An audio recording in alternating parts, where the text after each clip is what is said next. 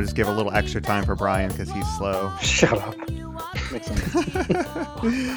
All right. This is the SitePen podcast for developers who can't JavaScript good and want to learn to do other things good too.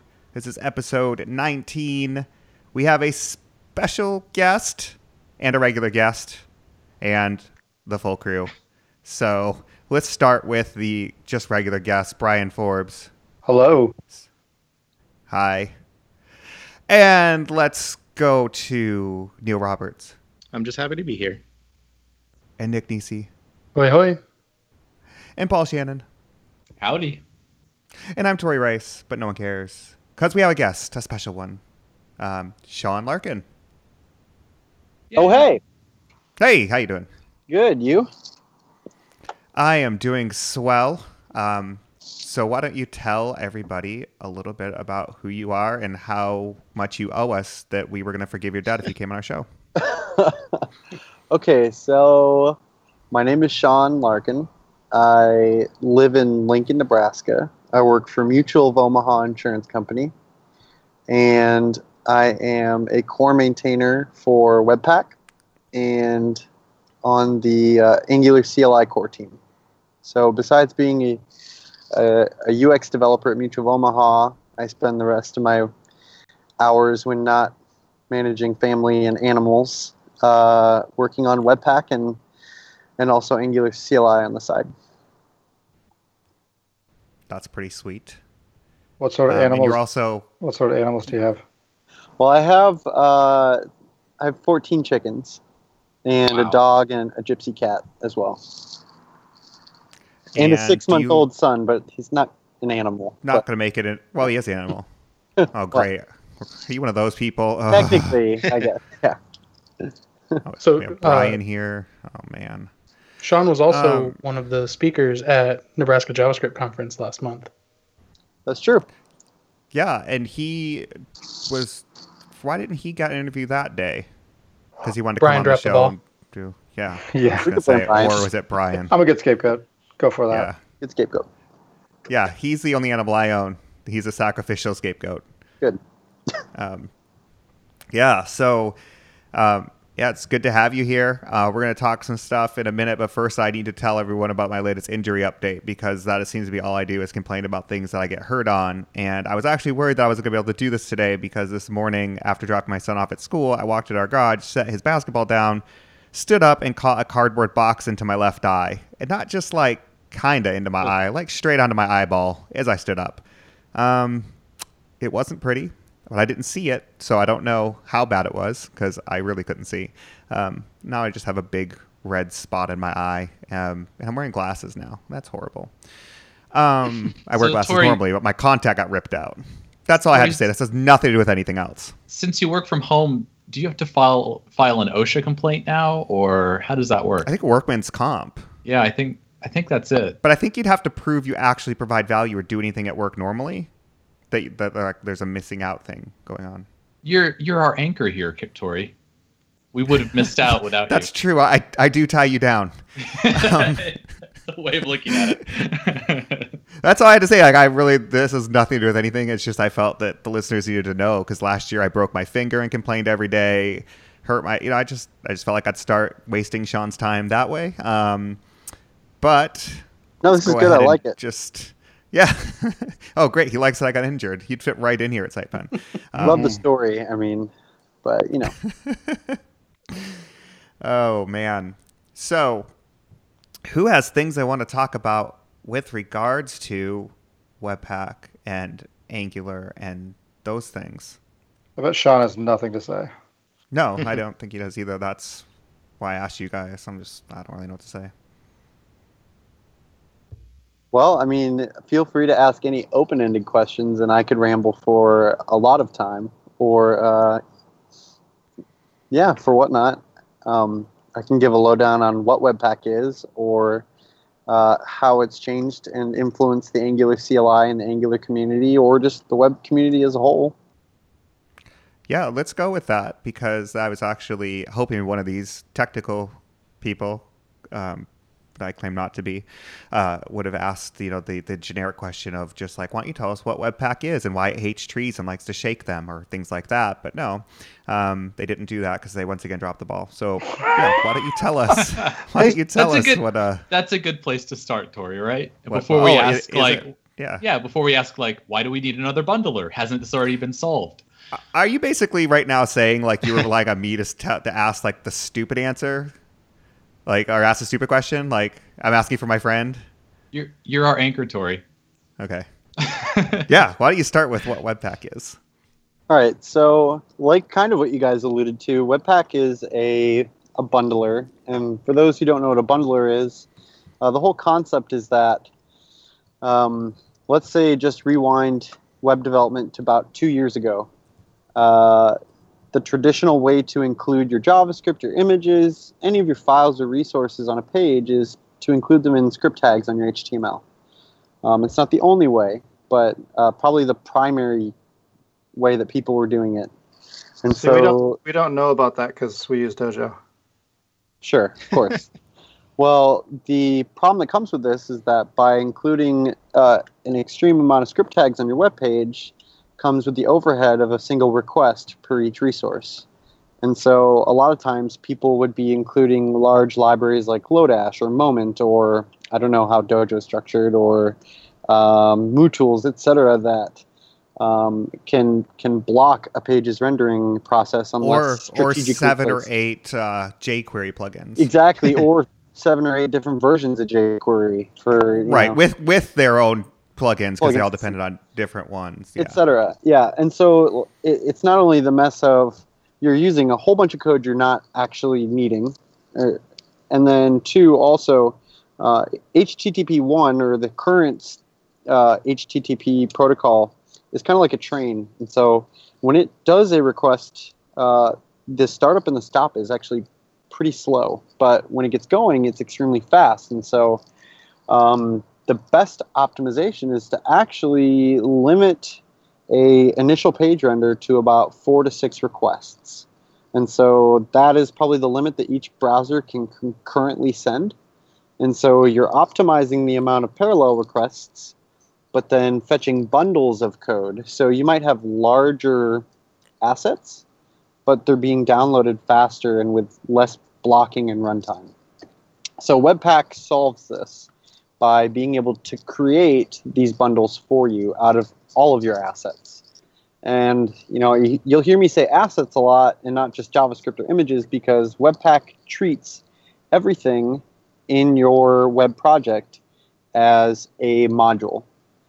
Um, and then it uses a series of dependencies or how, let's say, require statements or imports or even things that are as simple as a um, an image tag inside of an HTML file or template, and traverses through all of your code and only bundles up what's needed, and packages it into one or two or three scripts.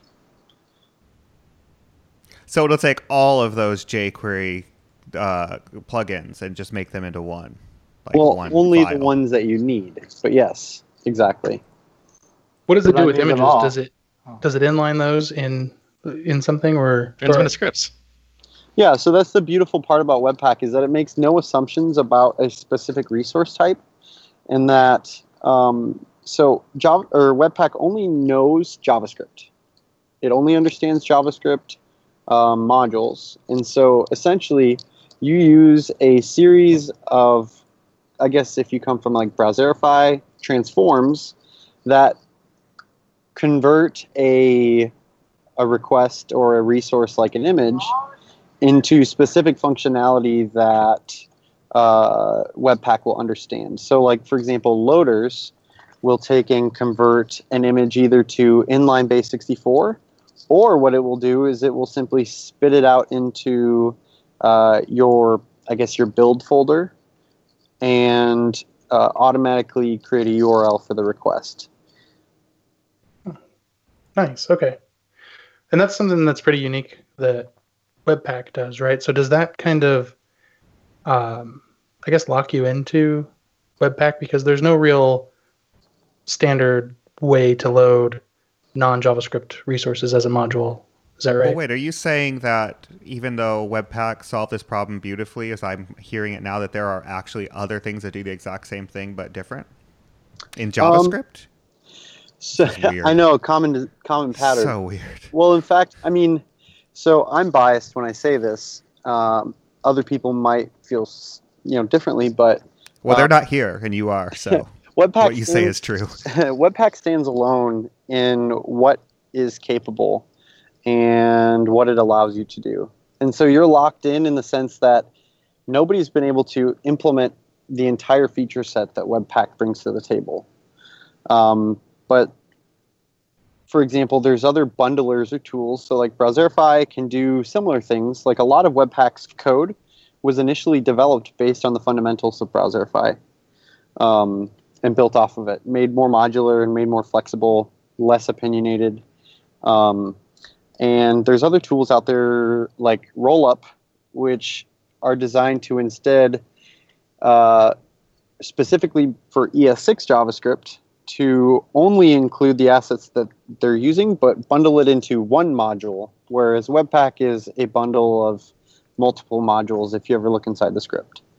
Um, but each of those other tools uh, have limitations or i guess a ceiling in terms of what can be implemented because of you know the code structure the code base the feature set um, and so i guess the short answer would be yes you're locked in but only because nothing else better has come out of it um, but I, I wouldn't be concerned one because as long as i'm continuing to maintain webpack it's not going anywhere and uh, I know JavaScript moves fast. Uh, if anything happens, we're uh, I'm going to work with multiple people um, in the near future to help develop a preloader spec that imitates something like the web loader spec uh, that can kind of describe to the browser statically and dynamically how to apply transforms in kind of a universal way. So then, you know, people who use Webpack, maybe in the future you're not. You're just uh, you're using something that uses this preload spec. So One thing- by locked in, um, by locked in, do you mean you're just locked in at the builder step, or do you actually have to write your JavaScript differently to take advantage of Webpack? Well, I can I can actually talk about that uh, because at first, when I when I first wrote the Webpack docs, uh, that was something that that uh, confused me because they told me when I had to re- uh, require things, I had to make sure that I had the the uh, loaders in there, and loaders are somewhat similar to AMD plugins. And so I had to use this like plugin like syntax that I was kind of used used to from AMD, but I didn't really want to lock the the customer that I'm working with. I didn't want to lock them into Webpack if they wanted to change it later. Um, and what I was able to find was that uh, using uh, plugins, uh, the context replace pl- plugin mostly, I was able to write my JavaScript like I normally would uh, and use some dynamic requires. But then uh, at the build step, I was able to swap out the requires that were actually being called, uh, the module IDs, uh, with the ones with correct uh, loaders. So what I what I liked about Webpack, um, and this is a testament to to it, was that uh, I was able to write my JavaScript as if I was just writing modules and not have to worry about uh, putting in loaders and and you know locking myself into Webpack. Yeah. So, so what you were saying is that it's actually draw like you were were you importing any kind of non JavaScript resources like images or less or Sass or something, Brian? Yes, yes, I was. But then dur- uh, through a build step, it was removing that. Or I, I mean, that's that's the thing that is kind of makes me feel locked in. I guess is that you would have these requires to require in um, a Sass file, for example, or an image, uh, and then if I wanted to instead, let's say magically, um, I could just use vanilla ES6 modules. They wouldn't understand how to load in a, a Sass resource potentially. Yeah, and that's that's where I'm getting at with the preloader spec. You know, I, Right. I would love to create one, and um, there are specific people, part of TC39 and other organizations who have expressed a like this is something that's missing in the web world right now. Um, uh, you know, Webpack discovered and kind of discovered this ingenious way of not only treating your JavaScript uh, inside of your kind of your application's dependency tree, but also other assets and and letting them be first class citizens. And so, um, you know, the the missing piece is kind of this quote unquote middleware or preloading uh, that allows you know that can allow people to use this kind of syntax or or maybe something similar, more generic um, that can be applied across the board. Um, but for most cases, you can get away with never having to, let's say, if you just ripped Webpack out and you still wanted to include like a, a an image or a CSS file, um, not through require, it can still be done through through plugins, um, but there's more work involved. So it's kind of a trade-off. You know, how you know how much of a deep dive do you want to get into working with Webpack versus um, you know long term you know what's your level of concern of of I guess JS fatigue or you know whatever everybody is saying these days. Yeah, that's great. That's great to hear that there's um, you know the TC39 is looking into into that. I think that's really exciting.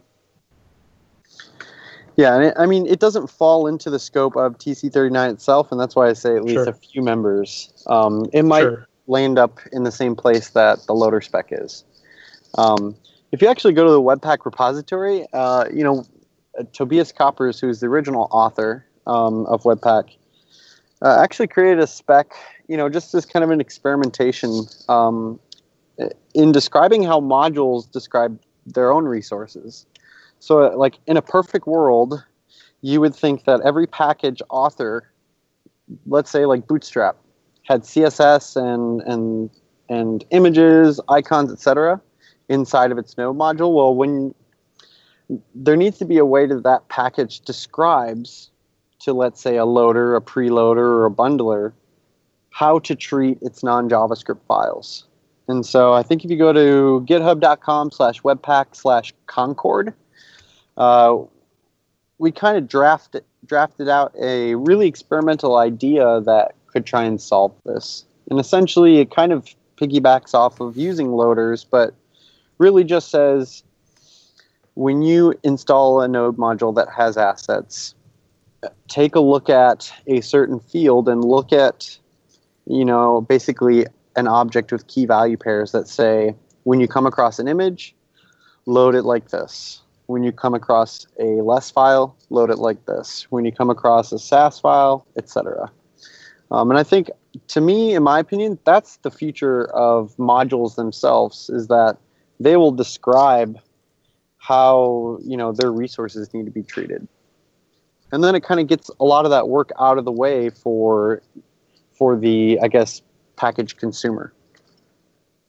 So in a lot of ways, we're talking about creating a manifest at the start of a build process or as part of the build process.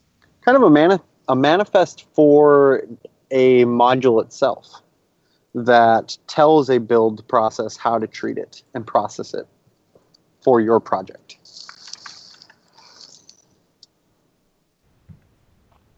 Okay. I Well, it remember making like we're- manifests back in the day when I had to make CDs. Anybody else have to go through that? Yeah. And I mean, we're going crazy tangential, but uh, it's it's something that's super interesting to me. Um, and I know that once we drop Webpack two and get it out of beta, like it's going to be one of the things on my personal hot list that I want to continue to investigate because, you know, a migration path, whether it be uh, Webpack for anybody in the future, or maybe you know, uh, allowing other developers to be able to have a spec or frameworks or libraries that make it easier for anybody to just consume any node module instead of having to deal with you know all these different you know Bower versus npm or um, all these different bundlers having to have special treatments for what we call broken modules like jQuery and Bootstrap and you know anything that lives in the global you know var scope. I think that that's really the next big task that I want to accomplish after Webpack 2. So what's keeping Webpack 2 in beta? So, um, I heard it's that Sean Larkin guy's fault. Me too. it kind of is. Well, Word on no. the street. I heard The heavy sigh, so the core team makes these decisions, you know, as a whole. But uh, you know, we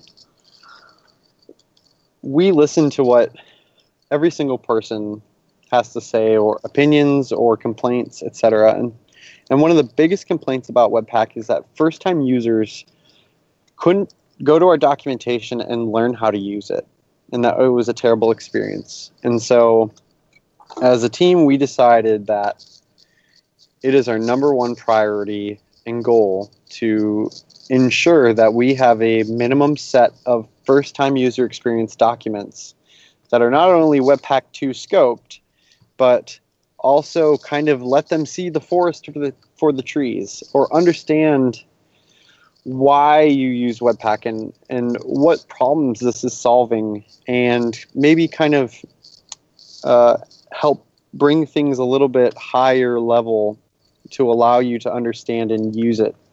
You know, the current documentation is really great for existing users and it gives you the what, but it doesn't give you the how and the why. And so we're trying to fill in those gaps and and, and basically we said until this is done, we will not release Webpack uh, 2 from beta.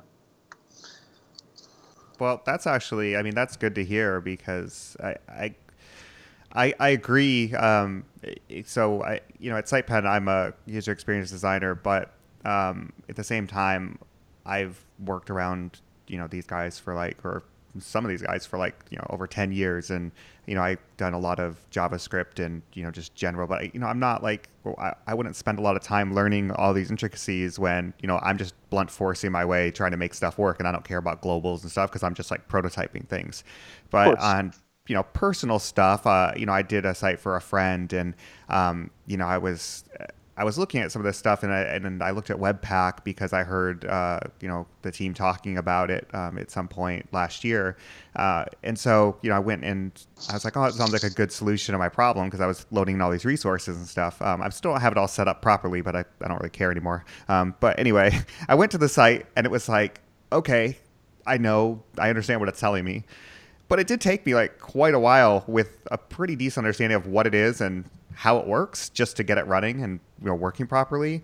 And that's definitely something where um, you know i struggled but then i also have like a team i could just go to and ask if i got stuck. So like i was a little bit ahead of the curve there. Or you know i, I get the perk that most people don't get but you know i it- definitely good to hear that, that that's the case because you know i knew that i was like wow if this is this hard for me you know, I can only imagine like the, the person who just wrote yet another toolkit and posted it on Reddit yesterday, if they tried to use Webpack, they would be like, whoa, I don't know. Yeah, absolutely. And I mean, like the thing is, is that uh, even the most well versed and well experienced engineer, you know, in JavaScript, struggled at a first time approach to Webpack because, it, I mean, for a variety of reasons. One, it's a paradigm shift because the browser is no longer your global scope of concern for all of your dependencies. Instead, now it is Webpack, and you know it's being done as a dependency graph instead of you know just this willy nilly global land. And um, so, so that's one thing. Um, and it's starkly different from Grunt and Gulp because these are task runners, which can concatenate files together, but they have no understanding about what dependencies are needed, and they can't just only include things that exist and and remove the parts that you don't use. And so, Yeah. understanding those two things right there is, is huge in itself. And and like you said, literally, I mean, there there is no first time like user journey is how I like to kind of describe it. Like there needs to be a user journey in, in terms of learning how to understand a certain tool. And you know, some people might say, well, look at the source code. Um, Webpack source code is, is no it's no easy task to kind of wrap your head around. Um, yeah, that's pretty much a non-starter. I mean, we went through that in the early days of Dojo too, where it was just like, oh well, just look at the source code. You know, no documentation. Look at the source code, and it's like, yeah, Mhm. it's not really a great solution for anybody. And mhm. you know, definitely, yeah, I have to confess that I'm a, bit embarrassed just because I I am actually running Webpack through Grunt for no particular reason other than I had a Grunt task already set up. Sure. And then when I added Webpack, I just added it in, and I didn't really feel like messing with it after I finally got it working. I was just like, good enough. It's doing most of what I want, and I just kind of went from there. And I mean, there's there's there's no shame in running those together because I mean, Grunt is a task runner, and Webpack is you know just one task in your list of tasks that you need to run if you do. It's just the idea is that instead of having separate tasks for image image processing, CSS translation, and post and pre-processing, and HTML template inlining, concatenating your JavaScripts, etc. That is all now underneath the umbrella of Webpack. So you might end up just having a one a one task or one step grunt file. That sounds like So- a lot. Yeah. yeah. Um, so you also uh, work on Angular CLI, right? That's correct. Why don't you tell us a little bit about that? Okay, so I had my first opportunity to go to and speak at a conference um, when I went to NGConf this year, and um, I had no idea what the Angular CLI even was. Uh, but I did my workshop on on Webpack, and um, and then I learned about what the Angular CLI was, and I looked into the internals, and I was like, wait, what the heck is going on? Why is this using System.js and and Broccoli and so you know, I kind of approached uh, Hans Larsen, who is kind of like the lead Google uh, maintainer, or on the core team for the CLI, and then uh, Mike Brocchi, who is kind of like the community lead, I guess you could say. And you know, I was like, "Hey, what can we do Webpack here?" And they're like, huh, "Yeah, right." It's like, okay, well, I guess that's fine. Um, I think for a variety of reasons, being one, they weren't really familiar with the tool, didn't understand the benefits, etc. Um, and I mean, the work involved in doing it. And so I guess for about maybe three or four weeks, I kind of, you know, just forgot about it. And then there was a hackathon that for, excuse me, for Angular 2, and Brocchi was actually on my team for it, and we used the CLI.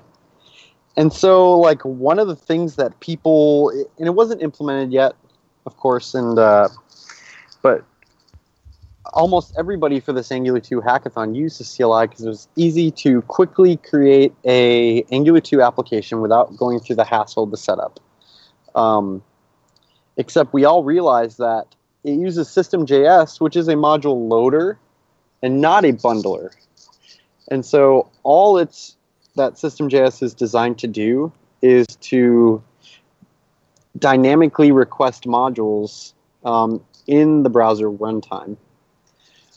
and so uh, what we found out is that including our application and a bunch of other people's uh, on the kind of deadline for this hackathon is that like everybody's applications and, and you know entries were taking up to 10 minutes to load because it was trying to process 300 400 requests because that's how node that's because essentially system.js is serving up all your node modules that you're using.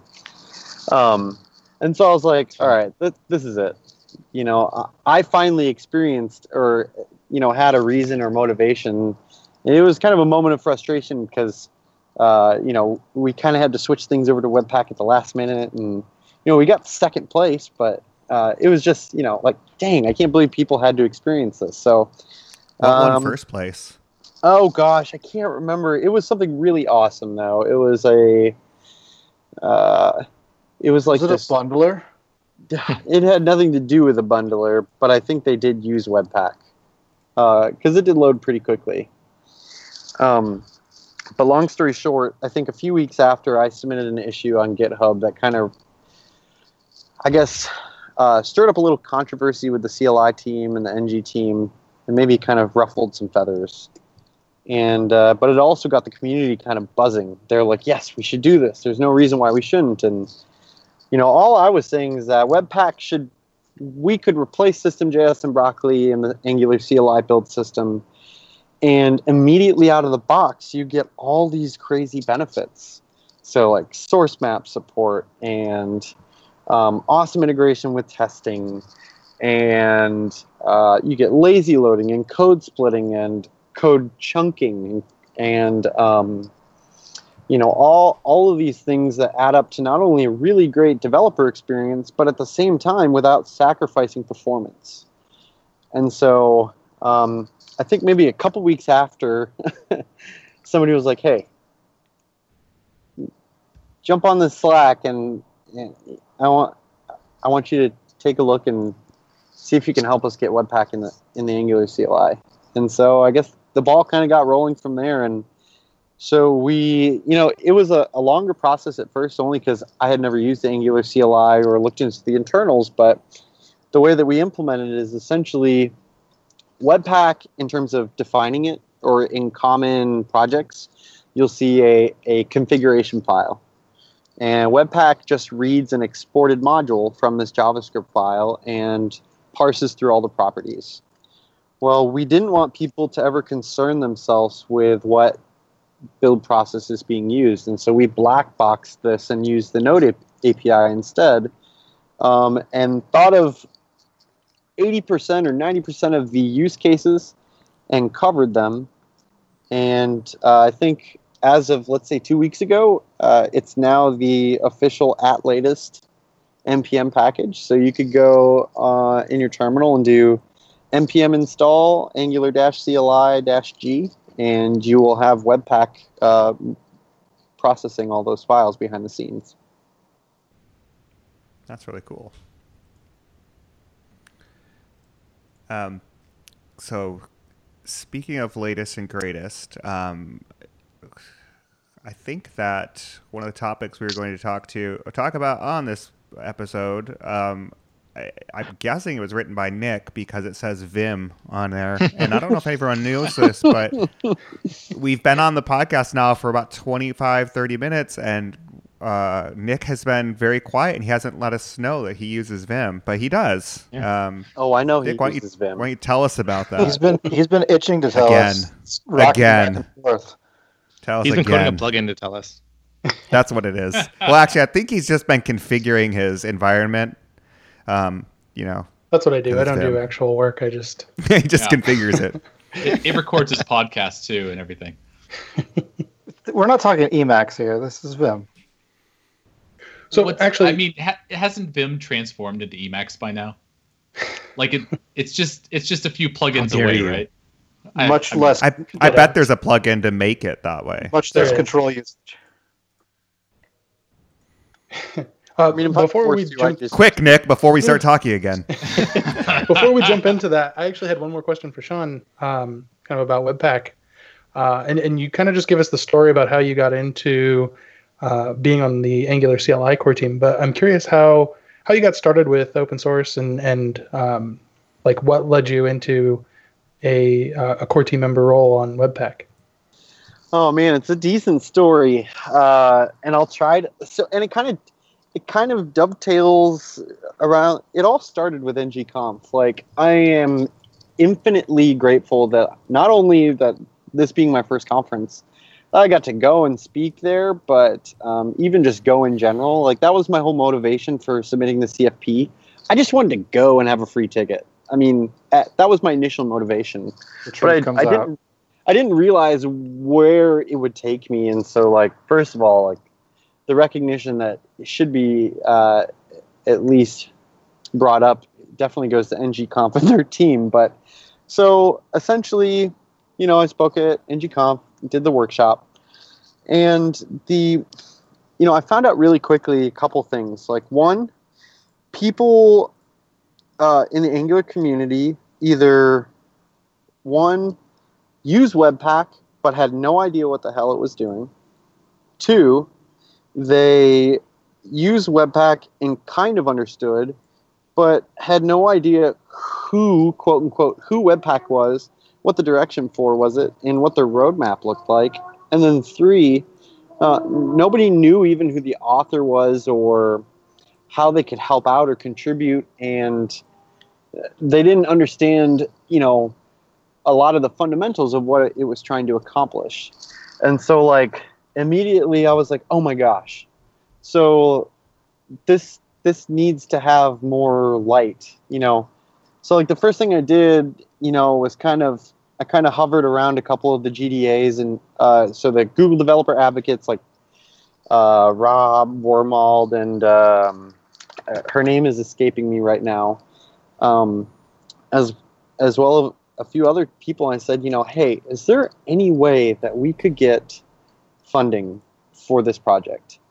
I mean, literally, the author isn't even a JavaScript developer full time. He's a C sharp developer full time. He only spends about five hours on it on his free time. And this is where it's at. It does this amount of incredible, amazing things, and he's only putting like 7% effort into it.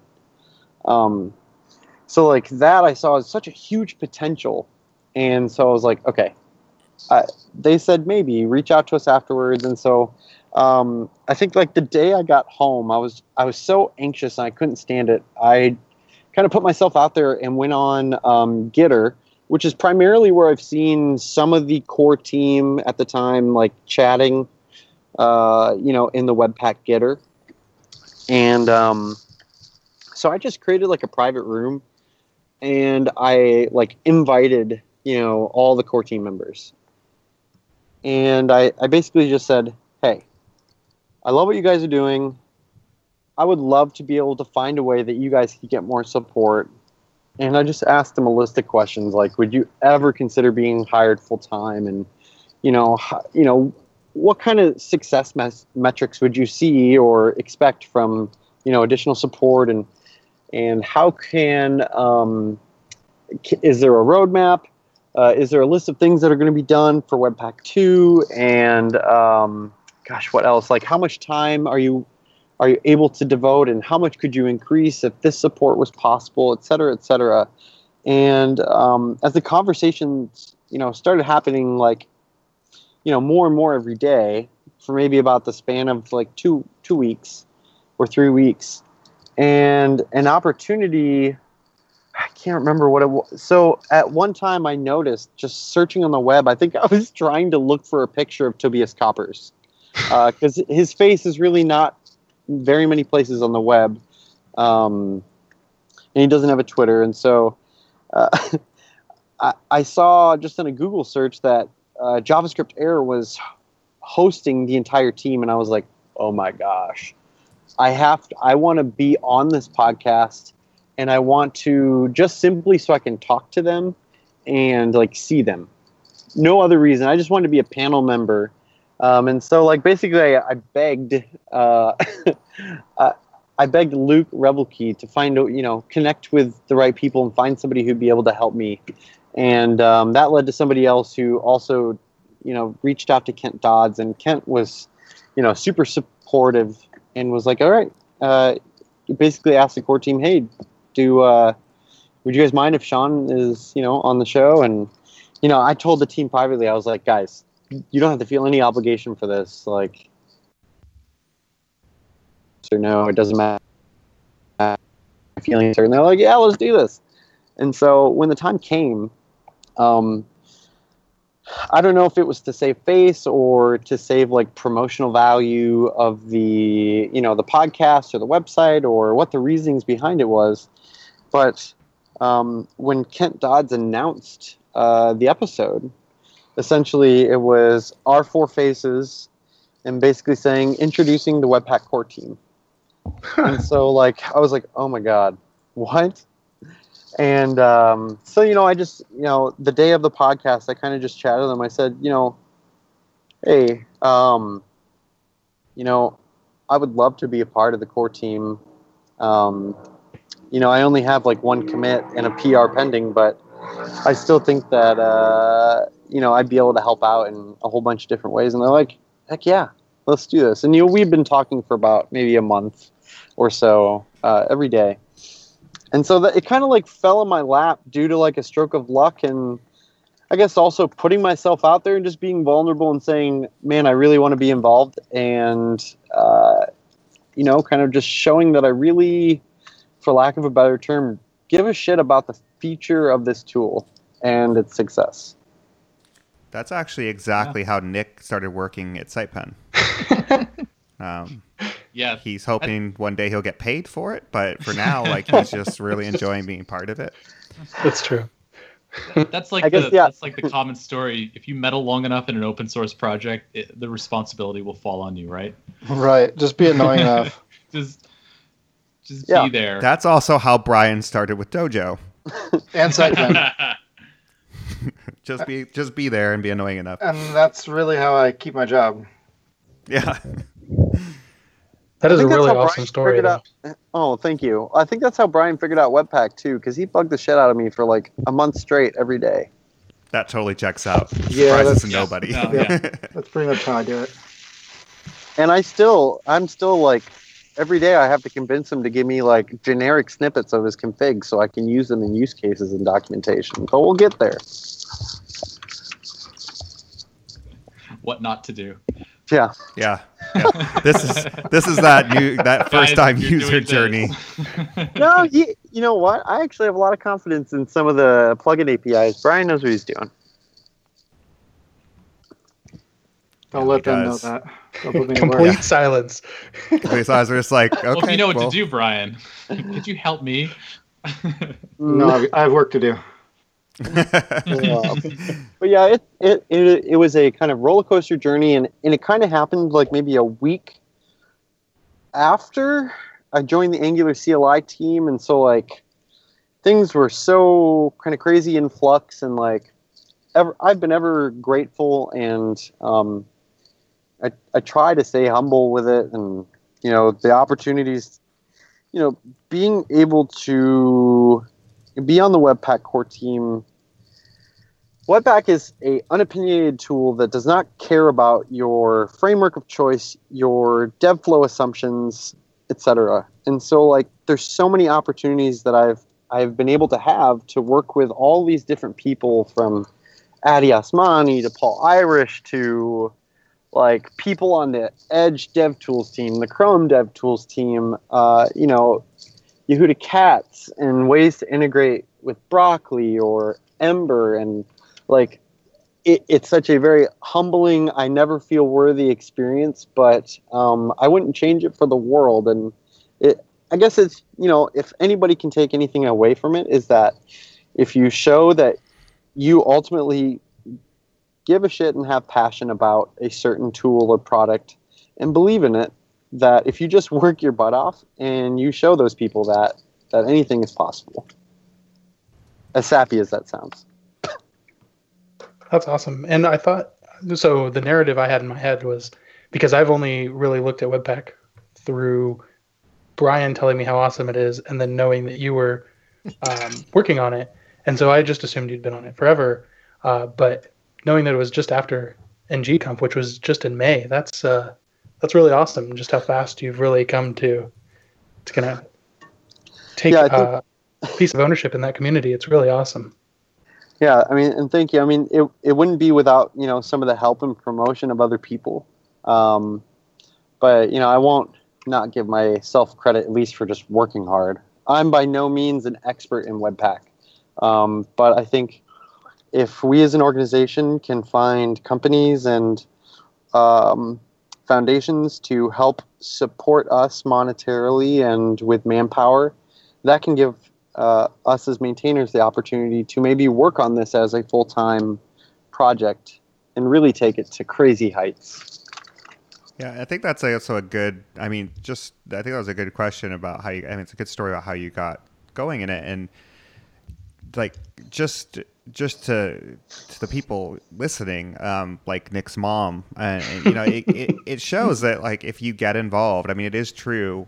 If you get involved and you are respectful and you are competent enough and you continue to put yourself out there and try and help um, you know you can you can do a lot of stuff like these aren't you know I, I know that you know there are there are places where you know communities aren't very good and then there's there's places where they are and it's you know they uh, by and large a lot of these projects aren't you know walled gardens. I mean people are generally nice and you know if you if you're respectful and and you go in there and try to help like you could be part of it too. Um, and I think that's, you know, like it, nothing drives me more insane uh, than going on, you know, like Reddit and going into the JavaScript subreddit and seeing like this lone person go, "Oh, I just created this toolkit, or I just created this thing, I just created this own my own bundler." I just and it's like, okay, cool, but like that's awesome. You should really put that effort into you know these projects that are actually already done what you're doing and use that passion to push them forward instead of reinventing the wheel and doing the same thing you know like it, it's not untouchable you know you, Well, can, and- you and- can make a difference And Oh, credit, gosh. credit to the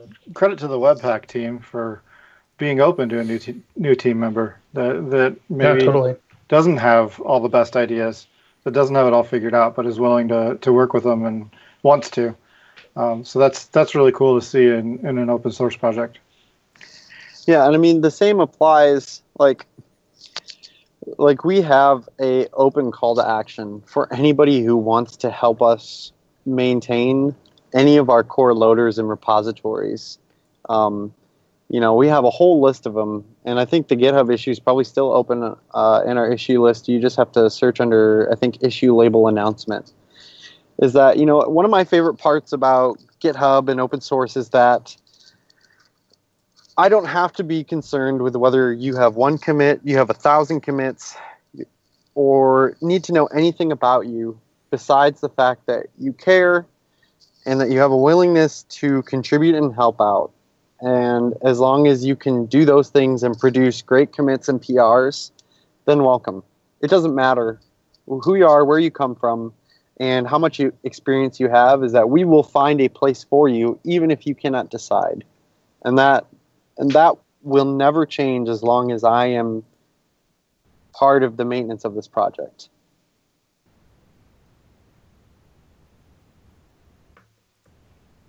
Yeah, that's good to hear. It's always good when you can find a project that accepts um, people outside the project um, sharing their ideas and uh, bringing in new pull requests. I mean, like in a perfect world, I would love if, like, you know, Guy Bedford of System.js, uh, which he's actually done a little bit, and it's it's it was really insightful. We had him in a core team meeting um, discussing some interoperability, but like, and then Rich Harris when he has some time. I know like most of these toolings have just zero time because we're consumed by them, but like one weekend a month or like one day a month, we all you know, swap projects and go and help triage issues and, and do all these kind of things.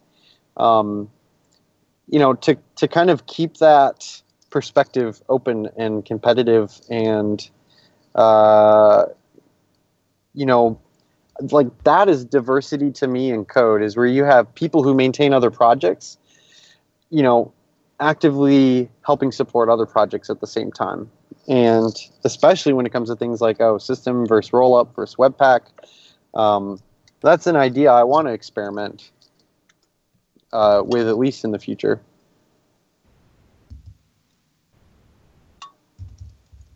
Like um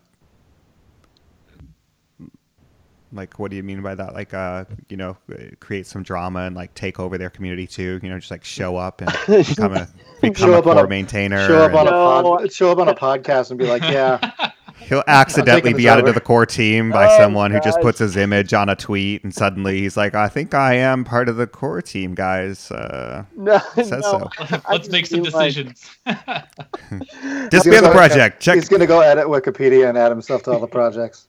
No i've I'm- been here for years being on this podcast with us makes us all part of the Webpack core team too, right? this is also I believe accurate. that's true. Yes.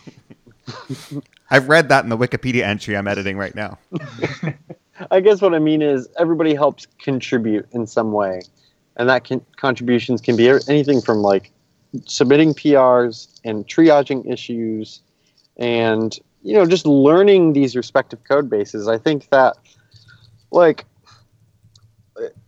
and this isn't to knock on these companies uh, because they've been one extremely supportive and and highly resourceful and and helpful, um, and you know we're collaborating with them right now, but. I have found from these framework teams very few people who have been willing to actively contribute into Webpack itself as a project, and it's a variety of reasons. But um, if I had, you know, those kind of, well, I shouldn't even say that. you know, being able to have a variety of people with little to no experience can help really create some awesome ideas and discussions in terms of the future of the, the project itself. Um, and so, like, you know, I, one of the things that I'm trying to, you know, help do in the future is just continue to find more ways to get people involved. And, you know, it's a huge challenge for every open source project. Um, but it, it, it's one of those that's really on the top of my priority list. That's that's actually a good point. When when you get people involved, even if they have very little experience in the project, it gives you a perspective of the the new person joining the project and what challenges that they face. That somebody that's been on the project for, I don't know, ten years, like Dojo Brian, uh, you know, might not have that that introspection in when you're when you're super close to a project. Yes. You mean not everybody knows what I know? Yeah, I know, right? what the heck? Not everybody can make magic from, you know, little dojo pieces and widgets and things.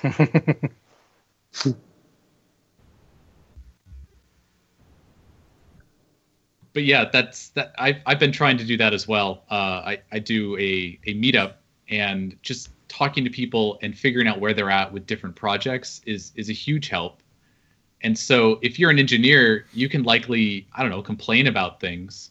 And if you want to get involved with a project, that's a great place to start. Being like, this doesn't work the way I think it should, and either get on Stack Overflow or file some issues. And if if it's working as as as it's supposed to, then complain about the documentation or or you know move the documentation Yes. forward with example libraries Yes. or PRs for the documentation or create a website around it or get yourself invited to a radio show, you know, things like that. Exactly, and I, you couldn't have said it any better. Is that, I mean, and that's one of one of my huge motivations for like spending, or as my wife would say, wasting, like four to five hours, four to five hours a day on Twitter, literally just going to the search field and typing Webpack and reading every single tweet. I, for the most part, every day will read every single tweet that contains the word Webpack in it. And You don't do that on YouTube though, right? I do not. Uh, Okay, don't don't do that. Well, I mean, it, maybe I'm I gonna, should. create a, I'm gonna create a bot that just puts Webpack into random things. Well, I think that uh, Nick has one that plugs into Vim. sure. There you go. but I mean, the I point just- is that I find those people who are hating on it or have issues or questions. I mean, most of the time they're just voice. Their voice goes unanswered. And so, whether or not it's really a, a medium for just venting, uh, it's an awesome opportunity to tell people, hey, I hear you. We hear you. The team hears you. You should take this criticism and put it right into, you know, our issues. Or instead of hating, care hate on it and give us a great, you know, suggestion, you know, or proposal or something like that. We are 100% open to any idea, any idea, except for anything that's dynamic, because Webpack will never be a dynamic loader. But besides that, there's there's endless possibilities, and we are totally open to you know changing the way that we do things because there are lots of areas of opportunity.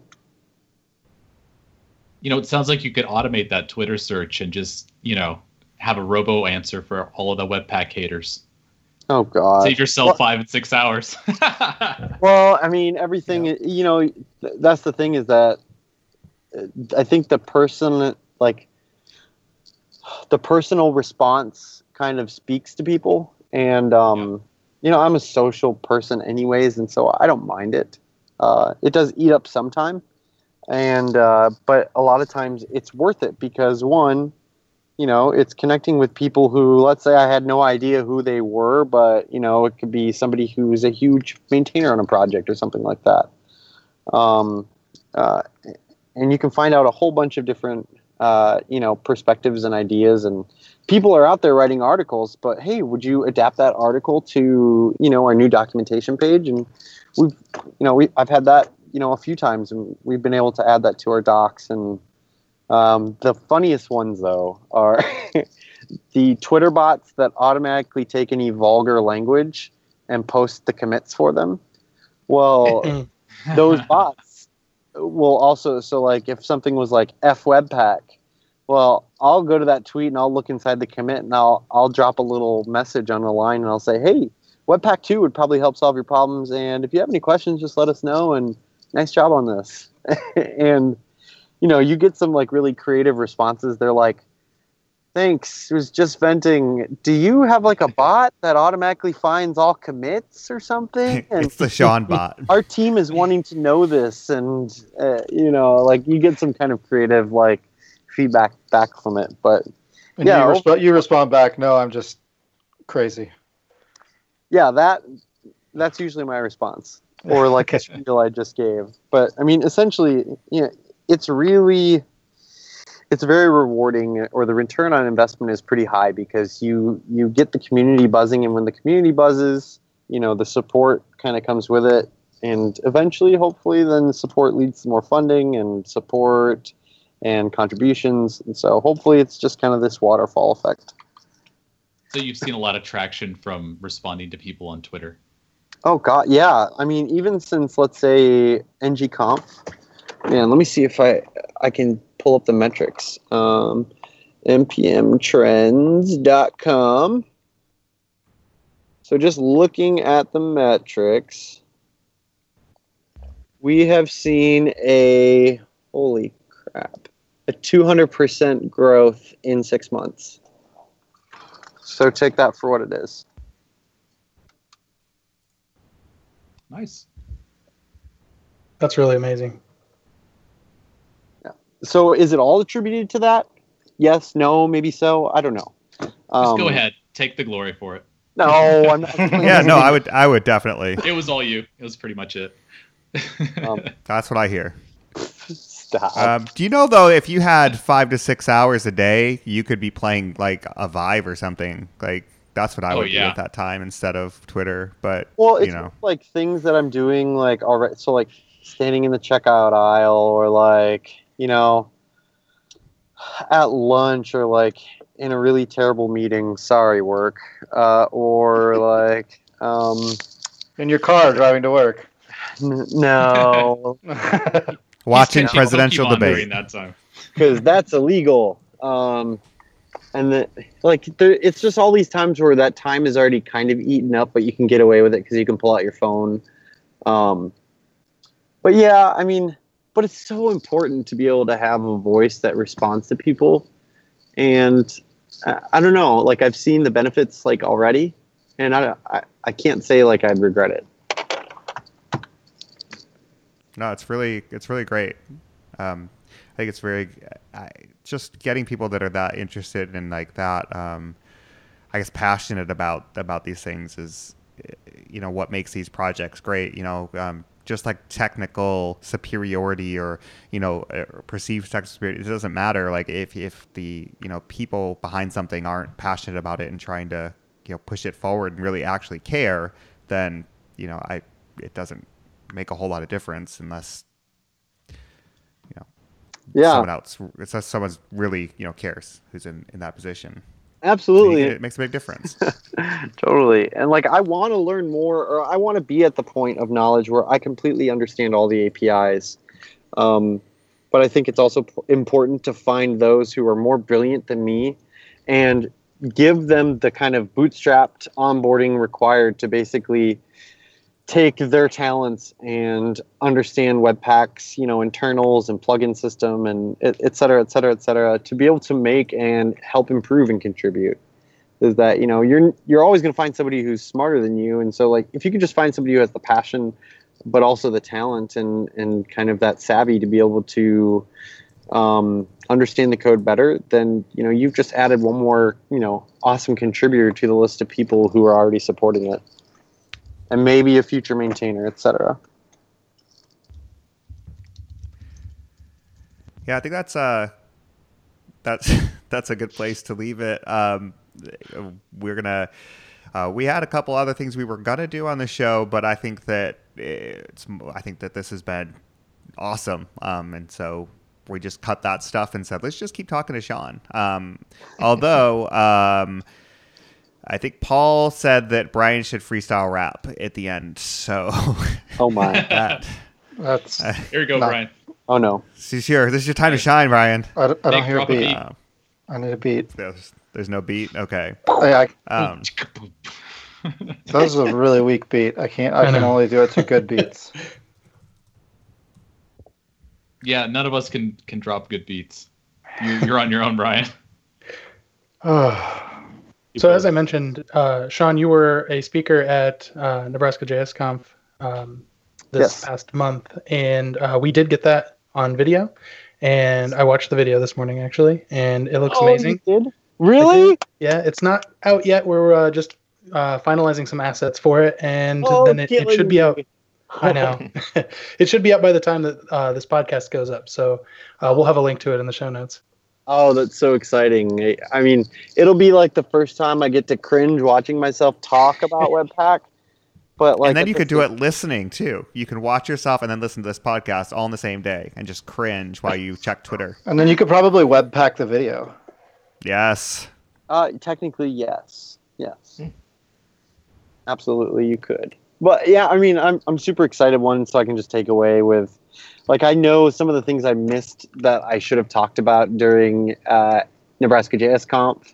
Um, like just some awesome, like extra juicy features that come out of the box for first time users. Uh, but I mean, overall, I was really pleased with you know how it went, and so I'm super excited to see it. Um, I was too. I mean, it, it- there will a be a lot video. of cringing. For me, at That that means that you did good.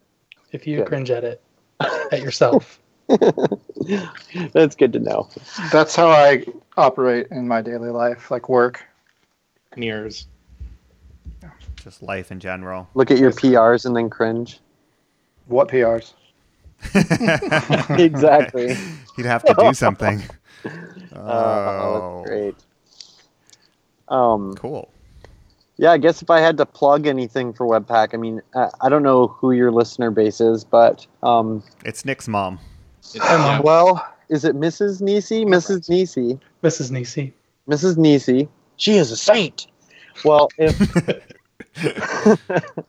if anybody is interested, let's say, as a company that wants to not only uh, help contribute to open source, whether it be monetarily or through man hours or through, um, you know, Song. any way, they can reach out to me and kind of give us, if they're not sure how they want to, you know, contribute or support us, you know, we can give some suggestions and, uh, you know, talk about what our, our biggest needs are and, and help out. Or if you are somebody who just wants to get involved in Webpack, you can always just follow me on Twitter at the Lark In, or just make a tweet that's hashtag Webpack, and 85% of the time I'll see it.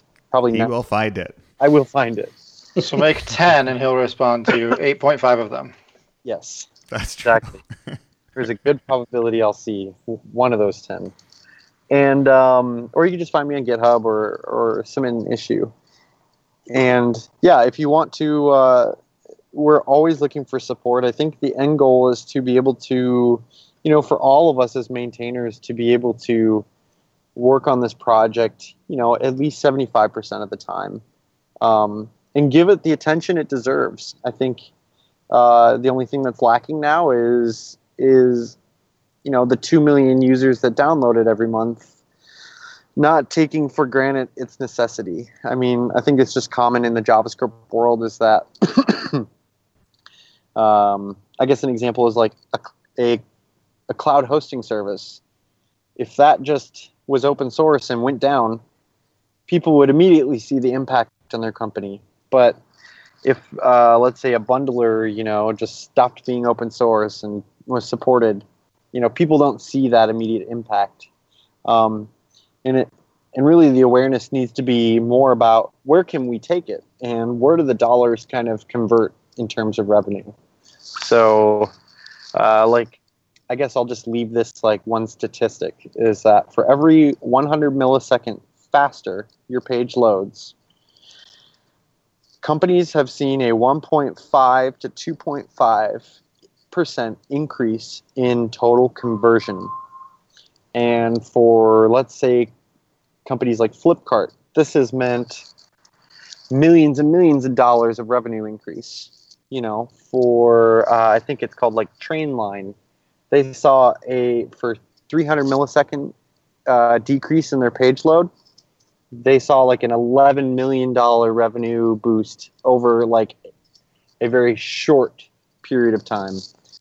Uh, having a faster website is really what Webpack's goal is, and so um, yeah, having having people understand that awareness and hopefully contributing more and, and supporting us as a organization will will really help uh, return that investment for companies and people. So if, if I implement this, I can make millions of dollars on my webpage. Um, if you, I don't sell anything. I just I'm looking for several million dollar increase on my blog. well, if Well, I'm at least willing to say you can like make Google like ten times your current revenue. I mean, I'll, I'll give it a try. You know, it, it, it won't hurt anything. what about freestyle you can rapping? I hear that's your ad revenue. That that would happen. Let's try. they've done metrics for that for like non e-commerce pages. Any uh, people using ads the whole point is that the faster page load increases engagement by like 75% and so people stay on your page longer. And so you get way better ad payments and things like that for using like adwords and you know all those ad services Oh You know, what's gonna be the hardest site to keep people on is one that you go to to find images of um, loading indicators. ah Uh, yes yes Um, yeah, I'd bail out of that site so fast. Um, well, thank you so much for for being on the show, Sean. It's been really fun, um, and I, I hope that um, you know you increase your ad revenue, um, even if you decide to pursue um, beatboxing or whatever. Um, yeah exactly freestyle rapping like Brian uh, or Neil.